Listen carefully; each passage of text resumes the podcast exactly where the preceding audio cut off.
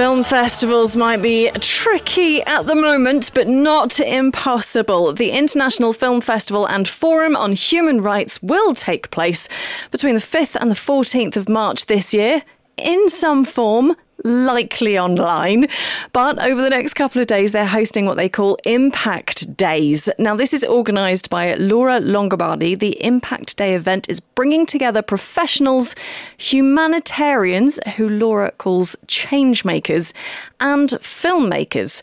I caught up with Laura to find out more. Now, firstly, I asked her if she could give us an overview of the International Film Festival and Forum on Human Rights and how it's different to other film festivals. Here's Laura. Well, what makes it different is the fact that we are in Geneva and Geneva is the international capital of human rights, which means that the fact of showing certain films here in Geneva means that the audience will be a certain type of audience. And also the panel discussions that we organize after the films is very much an international level of participants and by very high level speakers that come from the world. And the fact of being in Geneva at the same time of the Human Rights Council of the United Nations allows a free and open forum where all the violations and all the topics can be tackled. You yourself are head of partnerships and the Impact Day. So, what's the Impact Day about? Well, the fact of being in Geneva and having this festival, uh, it's going to be the 19th edition in 2021. So we now really have a large platform of, you know, connection of, you know, storytellers through the films, but we also have a lot of activists and change makers who work in the international organizations and the NGOs. So we decided in 2019 to open a space where these different people who are actually working on the field, but using uh, different means. There are those who use the power of storytelling, and there are those who actually work uh, on the field or through advocacy to actually change uh, situations or violations of human rights wherever they happen in the world. So we decided to create a space where they could professionally talk to each other.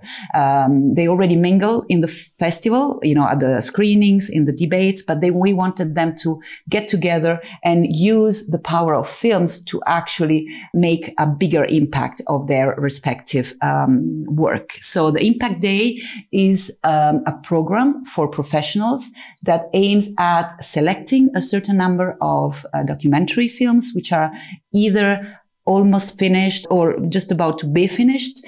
We bring them to Geneva virtually this year uh, we train them uh, to use the films beyond their capacity of traveling around with film festivals, uh, broadcasting, and and cinemas distribution, but really become tools for change. And how they become tools by having clear objectives of what they want to make this film for and also bringing them together with the right partners that could open those doors to change the law, change perspective, change behaviors. There are different types of changes that films can help doing. They will never do it alone, but if they are um, in, in, included in a dynamic of change in which there are different stakeholders working on different levels, that it, a film can be a very powerful tool and those films that are created as a product of Impact Day, will they then be available next year at the festival?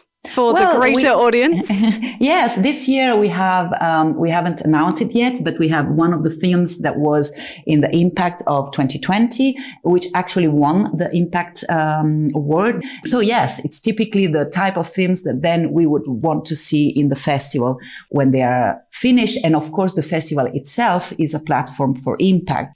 They're really heavy topics. I was looking through some of the themes that will be covered overall in the festival, in the films of the festival we are looking at uh, such things as the death penalty, human rights abuses in Libya's detention centres, child trafficking, indigenous activism in the Amazon and Philippines, uh, just to name a few of the different topics obviously, if you're in the humanitarian field, I understand why you're looking at these areas.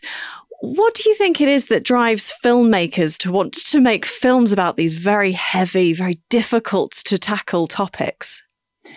Well, I think that, I mean, not all filmmakers, but a lot of the filmmakers that we work with are activists in their own way, you know, because they chose the, the way of telling stories, but they could have chosen much lighter topics, much different topics, which is fine, and much more an entertainment topics, which is very fine because we all need entertainment as well. But I think that these um, filmmakers have a, a strong motivation to use their art um, to change things. And, and that's really at the basis of what, why we launched this Impact Day. They, they don't just want to tell that story. They don't just want the world to know about that story. But in the end, they would like their films to contribute to changing for the best the situations that they describe.